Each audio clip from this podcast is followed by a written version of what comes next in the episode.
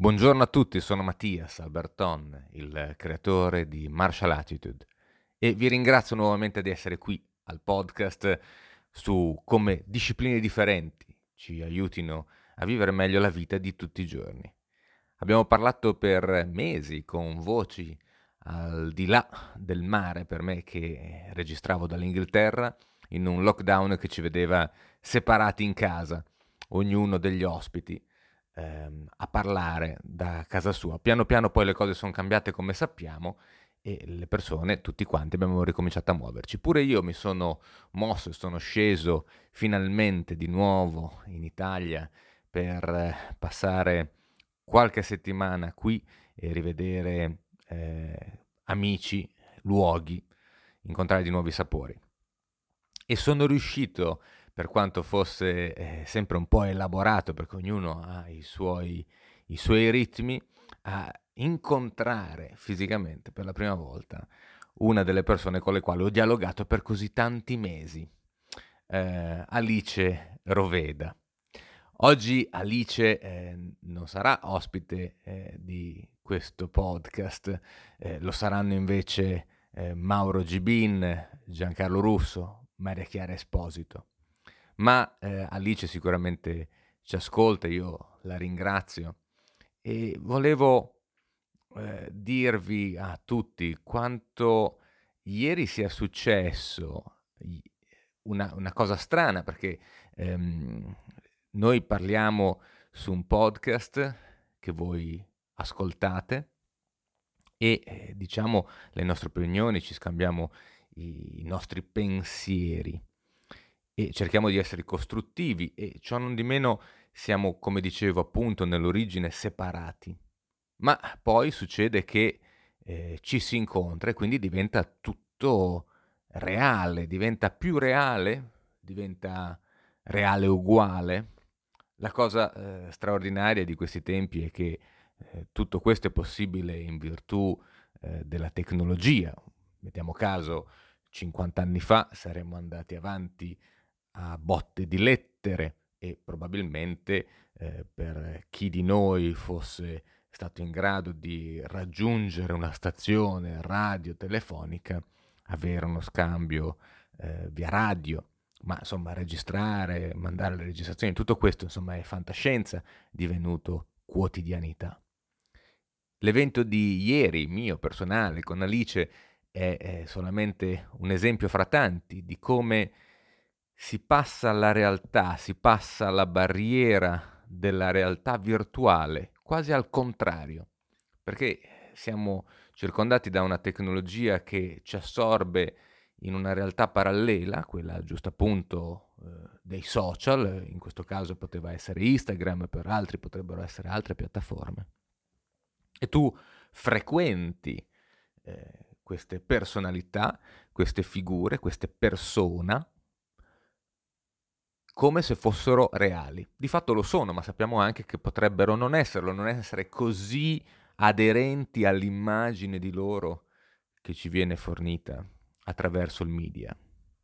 Questo podcast è costruito di persone che sono distanti tra loro, molte delle quali non si sono mai incontrate, eppure ci siamo scambiati tante parole e ci siamo scambiati tanti concetti che reputiamo essere importanti per noi e condivisibilmente importanti per altri che ascoltano e possono trarne beneficio. La mia riflessione di oggi quindi è quanto il mondo virtuale sia in realtà un mondo reale, quali siano le caratteristiche che ci fanno essere migliori sul mondo virtuale, per non tradire le aspettative di coloro che incontreremo una volta che ne avremo la possibilità. La nostra disciplina può migliorare ispirandosi a persone virtuali. Se le conosciamo dal vero, saranno veramente di esempio, come lo è Alice, lo è sempre stata per me lo ha confermato ancora ieri. Lo chiedo agli altri, sono curioso di sapere i loro maestri, le loro esperienze virtuali, la loro realtà. Sorpresa! Ebbene sì, so che non pensavate di ascoltarmi, ma mi sono sentita chiamare troppo in causa dalle bellissime parole di Mattias e dall'esperienza del nostro incontro di ieri, per cui sì, sono io, Alice Roveda, eh, parlo da Modena, sono istruttrice di Tai Chi, Qigong e Kung Fu e sono operatrice di medicina tradizionale cinese. Questo argomento mi tocca particolarmente ehm, perché appunto io lavoro molto sui social, cerco di farmi conoscere attraverso questi mezzi e ehm, in realtà fino adesso mi è capitato raramente di incontrare dal vivo delle persone conosciute tramite i social. Mi è capitato con, con Mattias tre volte e quindi vi volevo raccontare queste esperienze. La prima persona che ho incontrato si chiama Tai Chi Lady su Instagram e, e lei è una ragazza, di, una ragazza australiana che è venuta in Italia per fare un, uno stage di, di Chen, Tai Chi stile Chen, insomma, e um, venendo in Italia mi ha chiesto insomma se volevamo anche incontrarci perché eravamo appunto già in contatto in amicizia su Instagram. E pensate che l'ho anche ospitata a dormire a casa mia. E quindi è stato veramente surreale vederla dal vivo, però è stata una bellissima esperienza e, e, mi è piaciuto tantissimo lei, l'ho trovata una persona anche lei molto genuina, molto vera come sui social, è un po' ironica e quindi non è seriosa anche lei nelle arti marziali, quindi ci siamo trovate molto bene su questo. E, e quindi abbiamo potuto no, dal vivo condividere le nostre esperienze, le nostre vite e ho potuto sapere molto di più su di lei. E questo è stato molto bello e penso che sia questo una, un aspetto molto positivo dei social e, di tutto il mondo di internet e quindi quando io vorrò andare in Australia lei molto volentieri mi accoglierà e siamo ancora in contatto e anzi il fatto di esserci adesso conosciute dal vivo eh, ci ha avvicinate, quindi anche sui social riusciamo a capirci meglio. E, e, quindi è un senso particolare è sapere che hai quella persona anche se eh, fisicamente non la puoi incontrare, però rimane quella, quella connessione e, e quindi è particolare questa cosa secondo me. E l'altra esperienza è altrettanto surreale perché eh, l'anno scorso in, in, estate ho fatto un viaggio negli Stati Uniti eh, in macchina e ehm, i miei follower diciamo hanno visto che io ero in America e uno di questi eh, che si chiama Arthur eh, mi ha eh, contattato mi ha detto no se vieni a Los Angeles devi venire al tempio Shaolin di Los Angeles a conoscere il maestro ehm, gli dico che, che, vieni e lui sarà troppo contento di, di vederti, di conoscerti. Eh, io ho detto dai guarda va bene, siamo riusciti a incastrare gli orari, i giorni e eh, quindi mi hanno, mi hanno ospitato al, al, Tempio Shaolin di Los Angeles. È stata un'esperienza, ripeto, surreale, quindi questo maestro Shaolin, perdonatemi, non mi ricordo il nome adesso, un nome cinese, faccio fatica in questo istante, e, ehm, come nei film, dopo la sua lezione con gli allievi, ci ha portato nel suo studio dove ci ha preparato il tè lui in prima persona e abbiamo bevuto il tè insieme, lui parlando il suo inglese cinesizzato, noi parlando il nostro inglese italianizzato, è stata molto dura, però ci siamo intesi. E poi è arrivato anche Arthur, il mio contatto, che io non avevo neanche capito bene di aspetto come fosse perché non mette quasi mai foto sue sulla sua pagina e quindi ho visto questo omone eh, no, di, di, colore eh, che era troppo forte, veramente con un senso dello humor incredibile, è stato lì con noi e ci ha fatto ammazzare dalle risate, insomma è stata un'esperienza assurda, incredibile, bellissima, irripetibile che non sarebbe stata possibile senza eh, questi contatti e questa anche insomma, mh, mm, insomma, visibilità ecco, che mi sto creando piano piano. E, e, quindi sono veramente contenta anche perché sinceramente parlando Los Angeles non è una città che mi sia piaciuta tanto. E questa esperienza l'ha arricchita invece moltissimo di un ricordo che rimarrà, eh, mentre magari vene- vedere solo banalmente la città mm, non mi sarebbe rimasto granché. E mm, quindi queste sono le mie due esperienze di conoscenza fisica, diciamo, e tutte e due molto positive e mm, che lasciano il segno comunque.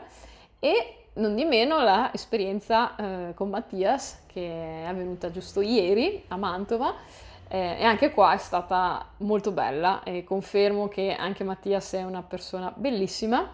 e, mm, e, e anche molto reale, cioè proprio è, co- è, come, è come, l'ho sempre visto nei, nei, video e nelle foto, è, è lui e um, l'ho apprezzato molto di più perché appunto ci siamo sentiti quasi sempre solo a voce e quindi vedere anche l'espressione, in, poter interagire con lo sguardo è stata, mm, ecco, si è conosciuta molto meglio la, la persona, ecco, e, e, ho visto che c'era comunque connessione come c'è sempre stata a livello eh, virtuale, ecco. Quindi è stata una giornata magica mm, un, nel Palazzo Ducale di, di Mantova che non avevo mai visitato e, e, anche questo, se ci pensate, è un evento assolutamente incredibile perché Mattias vive a Londra e io altrimenti non, non lo avrei mai conosciuto e questo è molto bello. E pensare che tramite i social tu conosci persone che non avresti mai potuto conoscere, cioè, bah, assolutamente. E, e che queste amicizie possono anche diventare reali, non sono solo virtuali. Mm, sono, è, un, è, un, altro tipo di, di, rapporto secondo me. E voglio anche dire che spesso le persone che magari abbiamo vicine fisicamente non sono altrettanto vicine a livello mentale o emotivo o spirituale, magari uno trova una connessione molto maggiore con persone distanti che vede fisicamente meno spesso. Eh, per cui mh, mm, assolutamente è importante socializzare anche sul piano fisico, ehm, però ecco, non, non, è sempre detto che uno trovi la propria, come dire, ne, nelle persone che ha attorno, che trovi persone con cui sentirsi a proprio agio, magari si sente più a suo agio con persone di altre culture che vivono distanti, che però condividono degli aspetti di vita eh, che si trovano a essere in comune e, e, quindi chi lo sa, no, non è detto che uno debba, debba, per forza trovarsi bene con chi ha attorno. Ehm, ecco, e quindi se dobbiamo sempre guardare al positivo, perché ogni invenzione ha aspetti positivi e negativi, eh, per quello che riguarda i social e il mondo virtuale, io penso che questo sia un aspetto assolutamente bellissimo e positivo e che apre anche gli orizzonti, apre il cervello a conoscenze che altrimenti non sarebbero mai state possibili e ci arricchisce. Quindi questo è il mio intervento di oggi a sorpresa, eh, vi ho stupiti, lo so, eh, però avete capito perché mi sono sentita chiamata in causa. Bene, ci sentiamo la prossima volta, forse chi lo sa, sarà una sorpresa. Alla prossima, ciao. Buongiorno a tutti, sono Giancarlo Russo, fisioterapista e ipnoterapista di Roma e parlo però dalla Sicilia, dal mio paese di origine, Gioiosa Marea, in provincia di Messina, dove mi trovo per qualche giorno di mare e di lavoro, anche perché quando si gira si trova sempre qualche paziente da aiutare a vivere meglio la propria esistenza. La domanda di oggi del buon Mattias, è possibile trovare un maestro sui social? Espone necessariamente ad alcune considerazioni fondamentali sul modo che gli esseri umani utilizzano per stabilire le proprie relazioni e le proprie interazioni. Tutti noi abbiamo avuto l'esperienza di conoscere qualcuno dapprima al telefono o in chat o su Facebook e poi, una volta che lo abbiamo incontrato, la prima cosa che abbiamo pensato e che gli abbiamo detto è ti immaginavo diverso. Ah, è diverso in che cosa? Scusa, e su che cosa allora ti eri formato la tua prima impressione, che poi alla fine si radica bene dentro i tuoi circuiti cognitivi, su quella persona? Quali erano stati gli oggetti del tuo interesse? Quali erano stati gli argomenti che avevano attratto la tua attenzione e che avevano costruito dentro di te delle aspettative, anche sull'aspetto fisico, sull'aspetto comportamentale di quella persona? Te lo immaginavi più diretto, te lo immaginavi più forte, perché poi sai, sui social dietro una tastiera le persone sono abbastanza decise, sicure di sé, alle volte sconfinando nell'arroganza. Lo vediamo spesso quando si accendono i cosiddetti flame, combattono nei post insultandosi da dietro una tastiera, tanto poi sanno che non arriverai mai allo scontro fisico o addirittura face to face con quella persona. E allora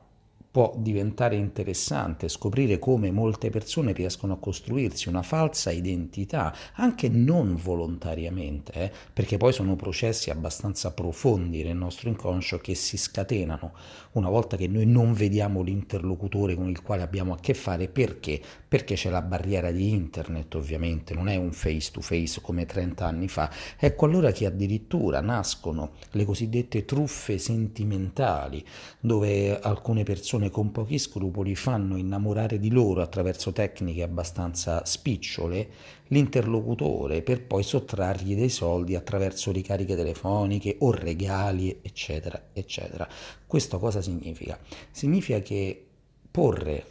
attenzione su alcuni personaggi che noi vediamo sui social può esporre a più di un rischio, perché, ripeto, da una parte dobbiamo anche considerare il fatto che noi selezioniamo i nostri contatti in base a che cosa? Ai nostri interessi. Tutti noi, in quelli che sono per esempio prendendo come punto di riferimento il social Facebook, esistono le informazioni su quella persona, dove puoi addirittura andare a vedere su quali pagine ha cliccato il like, quindi quali sono gli argomenti che a quella persona interessano, perché chiaramente selezionerà tutte le informazioni relative ai propri interessi. Non è che si va a impicciare di cose di cui non gli importa niente, ecco allora che anche le persone che selezioni tra i tuoi contatti sono tutte persone con le quali condividi alcuni interessi. Beh, è da qui a porre una persona su un piedistallo, il passo non è complicato come sembra, anzi, perché? Perché per alcuni principi della logica, anzi delle fallacie logiche, più follower una persona ha, allora più bravo è. Sono degli argomenti abbastanza discussi questi qua o no? Per cui noi pensiamo che, visto e considerato che quel tizio che fa il mental coach, ne dico uno dei tanti, ha 200.000 follower, allora è bravo, mentre non consideriamo affatto il discorso che esistono agenzie di marketing che comprano like fasulli, eccetera, eccetera, eccetera. Ecco allora che il rischio di partire per la tangente, come diciamo a Roma, è abbastanza presente, rischiando di mettere al centro del proprio interesse ed eleggere a modello di vita personaggi che poi in realtà una volta che li incontri dici caspita mi hai fatto perdere tempo e denaro ecco allora che sinceramente io vengo sicuramente da una formazione abbastanza differente. Quando ero ragazzo io non esistevano i social non esisteva neanche il telefono cellulare immagina quindi quanto i miei circuiti relazionali si basano sulle conoscenze face to face, anche se non disdegno assolutamente di incontrare persone conosciute sui social, ma un maestro è un qualche cosa di molto, ma molto, ma molto più importante, per cui è necessaria una relazione prossemica abbastanza ravvicinata, quindi vedere quella persona, anche perché noi esseri umani impariamo attraverso l'imitazione e attraverso i neuroni a specchio, anzi neuroni specchio, mirror neurons, si attivano dentro di noi dei particolari modelli comportamentali che basano tutto loro, il loro fondamento su quella che è l'empatia e quindi il rapporto empatico con quella persona che è alla base anche del rapporto maestro-allievo. Ecco che allora se da una parte, torno a ripetere, non disdegno assolutamente di incontrare persone conosciute sui social, dall'altra parte, qualora avessi la necessità di incontrare un maestro, so benissimo che non è il caso di cercarlo sui social. Una buona giornata a tutti quanti e arrivederci.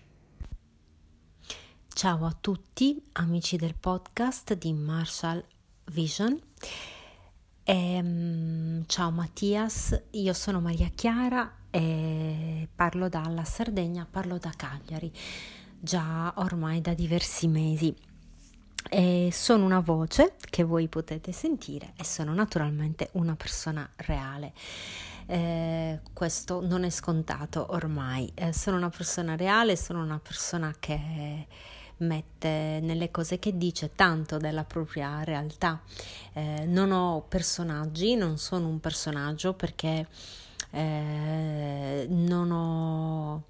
da interpretare alcuna personaggio al di fuori di quelli che sono i ruoli che io stessa, eh, forse per dirla un po' pirandellianamente, eh, mi trovo a interpretare nella vita quotidiana. Ma non sono un influencer, non sono un'attrice, non sono una intellettuale, non sono una politica, eh, dunque non interpreto nessuna voce che non sia la mia stessa voce. in questo senso partecipo in questo ruolo, partecipo anche a questo podcast come eh, appunto la, C- la, cittadina del podcast come mh, mm, eh, Mattias mi, mi, definisce, non perché gli altri nostri amici del podcast non siano a loro volta cittadini e cittadine, ma perché io ehm, essendo chiamata a parlare un po' eh, in nome della disciplina che ho praticato più di tutte, mi intendo più di civitas e quindi eh, delle regole che presiedono il nostro stare insieme che di altre, eh, che di altre discipline. Ehm, il discorso di oggi è un po' complesso per me perché mm, mette in campo e mette in gioco il rapporto anche con la finzione dei social, eh, questo è inevitabile, eh, con la quale io non ho un rapporto molto, diciamo, ehm, positivo in un certo senso. Eh, apprezzo molto i social network per eh, il ruolo di informazione e di, mh, mm, eh, per l'opportunità che mi danno e mi hanno dato quando li frequentavo più intensamente che ora, di informarmi e di frequentare anche addirittura luoghi lontani da me fisicamente o eh, avere accesso a informazioni, eh, a immagini che mh, mm, non avrei potuto avere se non recandomi di persona eh, in quegli stessi luoghi, cosa abbastanza difficile se non si è eh, una persona completamente libera dagli impegni di qualsiasi tipo e anche dalle necessità economiche. Quindi diciamo eh, in questo senso i social hanno un potere democratico fortissimo perché ci mettono quasi tutti mh, mm, nella facoltà di conoscere più eh, luoghi, cose, eh, situazioni, persone eh, di quanto avremmo mai potuto fare se non facendo i viaggiatori, eh, cosa che eh, come missione di vita pochi si possono permettere. Eh, non ho però un rapporto di, mm, eh, come dire, dipendenza da eh, alcuni personaggi che io posso seguire sui social. dunque c'è e rimane nella mia vita una forte distinzione tra le persone reali appunto e quelle che sono solo dei personaggi. Eh, I miei amici e i miei conoscenti sono tali eh, in quanto io... Mh, mm, li vedo, li conosco, così come vedo eh, e conosco Mattias eh, da tanto tempo, eh, vederci forse adesso un po' meno perché abitiamo in due nazioni diverse, però eh, questa collaborazione nasce da una conoscenza reciproca. È molto bello quando succede che si passi dalla vita virtuale a, mm, a quella reale e quindi come nel caso di Mattias e Alice si passi da un rapporto eh, di collaborazione soltanto così ideale reale ad una mm, conoscenza di persona. Eh, credo che però le basi di questo passaggio siano poste nella relazione stessa perché è una relazione di mutuo scambio eh, in cui c'è una reciprocità nella relazione che eh, non può esistere quando per esempio noi seguiamo che ne so l'attore famoso oppure il pensatore lo scrittore che magari ci può degnare della sua attenzione rispondendo ad una nostra mail, rispondendo ad un nostro messaggio su un social, ma difficilmente potrà diventare una persona vera. Eh, questo però secondo me non è un problema, anzi eh, credo che mh, mm, poiché questi personaggi, personaggi sono una sorta di creazione della nostra eh, della nostra stessa immaginazione, perché ci danno ciò che noi vogliamo sentirci dire oppure qualcosa di cui stiamo andando alla ricerca, ecco, è bene che restino tali, che restino dei personaggi. Non abbiamo la necessità di farne persone. Eh, al limite questo può, su, può, accadere, che ne so, leggendo una biografia. Eh, mi è capitato di leggere biografie di personaggi che per me erano interessanti eh, e questo mi ha aiutato a eh, avere più informazioni su di loro e sulla, sulla, loro arte. Per esempio mi viene in mente la, la biografia di Lucian Freud o di, eh, di Chagall, scritta in questo secondo caso da lui stesso, un'autobiografia tra l'altro giovanile, ehm, che però aveva un valore di opera letteraria quella di Lucian Freud, il pittore, mi lasciò abbastanza eh, delusa perché non era altro che forse una raccolta di aneddoti più o meno eh, pruriginosi sulla sua vita privata, cosa di cui non è che mi interessasse moltissimo. Ehm, eh, gli scrittori sono, eh, per esempio, ecco, penso agli scrittori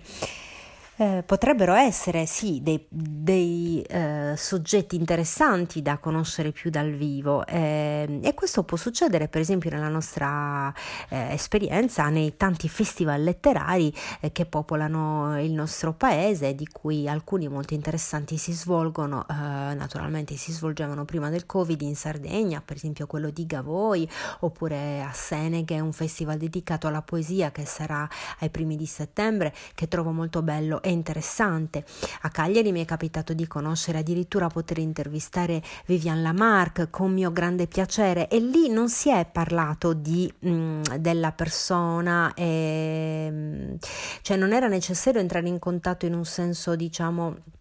eh, intimo, personale, fuori dal ruolo di questa donna come scrittrice e poetessa, ma il nostro contatto, peraltro profondo e intenso, è stato proprio è interamente mediato dal suo essere una uh, autrice. E in questo senso io le ho potuto parlare, quindi non, non potrei mai prescindere da questa, eh, da questa chiave di eh, lettura uh, della, mh, mm, eh, dell'incontro con qualche personaggio, addirittura anche politico, insomma, ecco. Eh, bisogna tenere separate le due sfere, secondo me, altrimenti mh, mm, eh, insomma si rischia di perdere quella fascinazione o quel rapporto anche da allievo a mm,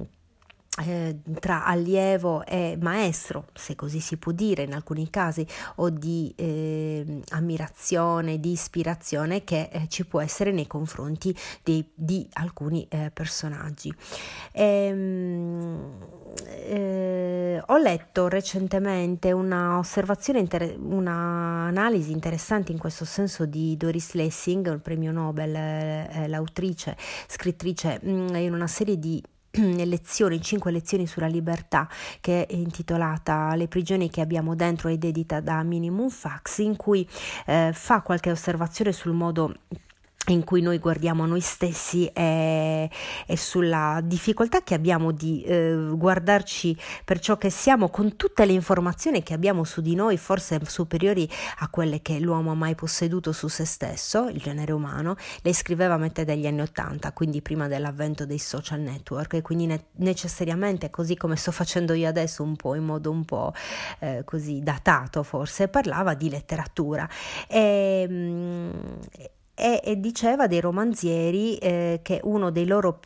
compiti più preziosi è eh, senz'altro eh, quello di aiutare i loro concittadini a vedersi come li vedono gli altri. Ecco perché nelle società totalitarie, dice la Lessing, si diffida degli scrittori eh, proprio per questo motivo, perché danno uno sguardo esterno oh, sui cittadini. In tutti i paesi comunisti, per esempio, questo viene proibito, diceva Doris Lessing. Per, secondo, eh, di, secondo mh, mm, appunto questa riflessione, i romanzi dovrebbero stare sullo stesso scaffale dell'antropologia, perché gli scrittori parlano in continuazione della condizione umana e la letteratura è uno dei modi migliori che abbiamo per assumere quell'altro sguardo, cioè lo sguardo esterno su noi stessi, quel modo distaccato di vederci. E un altro modo è la storia. E, ehm, in questo senso, se vogliamo, lei diciamo ha un punto di vista diametralmente opposto a quello, per esempio, aristotelico della, della verosimiglianza, del dramma, cioè che non deve essere necessariamente eh, reale, eh, ma verosimile e credibile, perché lei parla, parla, proprio di un compito quasi sociale civile della scrittura, quello di renderci eh, consapevoli della nostra identità, mh, nel senso della nostra, della nostra situazione, eh, di come siamo in un certo momento cambiamento, no? a livello sociale ma anche a livello individuale.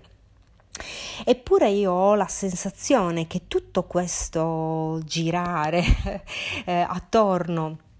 a, a,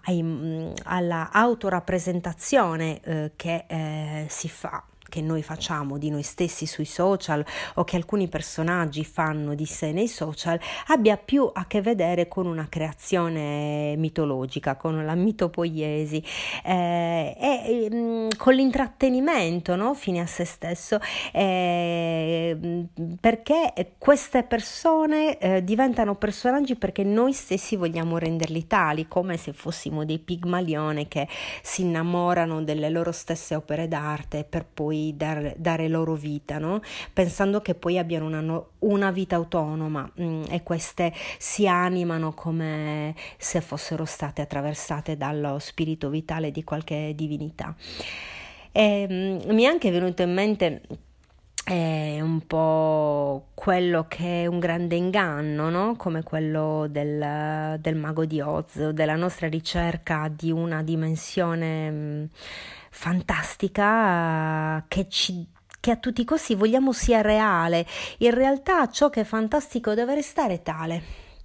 E quella cortina, quel tendaggio che Dorothy sposta, scoprendo l'inganno, che è un inganno a fin di bene, tutto sommato è un inganno perdonabile, quello del mago di Oz che non è altro che una specie di circense eh, che lancia eh, grandi nuvoloni di fumo e fa i botti eh, e dice delle cose molto semplici, in realtà dietro una cortina. Siamo un po' tutti noi che e vogliamo a tutti i costi che sia vero qualcosa che invece è solo fantastico. Eppure nella prefazione del Mago di Oz, eh, che fa parte dell'opera stessa, Frank Baum eh, scrive che mh, qualcosa che ha a che fare proprio con la funzione della sua opera letteraria, che neanche a farla apposta è datata aprile 1900, cioè era un secolo che si apriva all'insegna all'insegna della modernità e della... Mh, mm, e dell'evasione forse. Eh, lui fa una riflessione in questa prefazione che mi sembra interessante in questo discorso e che brevemente vorrei citare. Folklore, leggende, miti e fiabe hanno accompagnato l'infanzia in ogni epoca perché ogni giovane sano possiede un salubre e istintivo amore per le storie fantastiche, meravigliose e palesemente irreali però, dopo aver servito per generazioni, l'antica fiaba, fiaba può ormai essere classificata come storica nella biblioteca di bambini. E infatti lui dice ormai eh, nell'educazione eh, è compresa anche la morale, quindi la fiaba non ha più questa funzione e dunque con questo pensiero in mente la storia del meraviglioso mago di Oz fu scritta unicamente per allietare i bambini di oggi. Essa aspira a essere un racconto di fiabe modernizzato in cui siano mantenute la meraviglia e la gioia, mentre i patemi d'animo e gli incubi non ci sono più un po' trasgredisce se stesso quando fa scoprire a Dorothy che il mago è in realtà forse un buon ciarlatano. Dunque, non so, secondo me i maghi di Oz vanno tenuti lì dove sono, nel loro mondo eh, fantastico, magari verosimile ma non reale, eh, dove noi possiamo credere che, per, che, che, questi significhino qualcosa di veramente speciale per noi stessi. Per quanto riguarda invece le amicizie, eh, le, le relazioni vis-à-vis, le lasciamo alle persone più strette. Un saluto a tutti e a presto.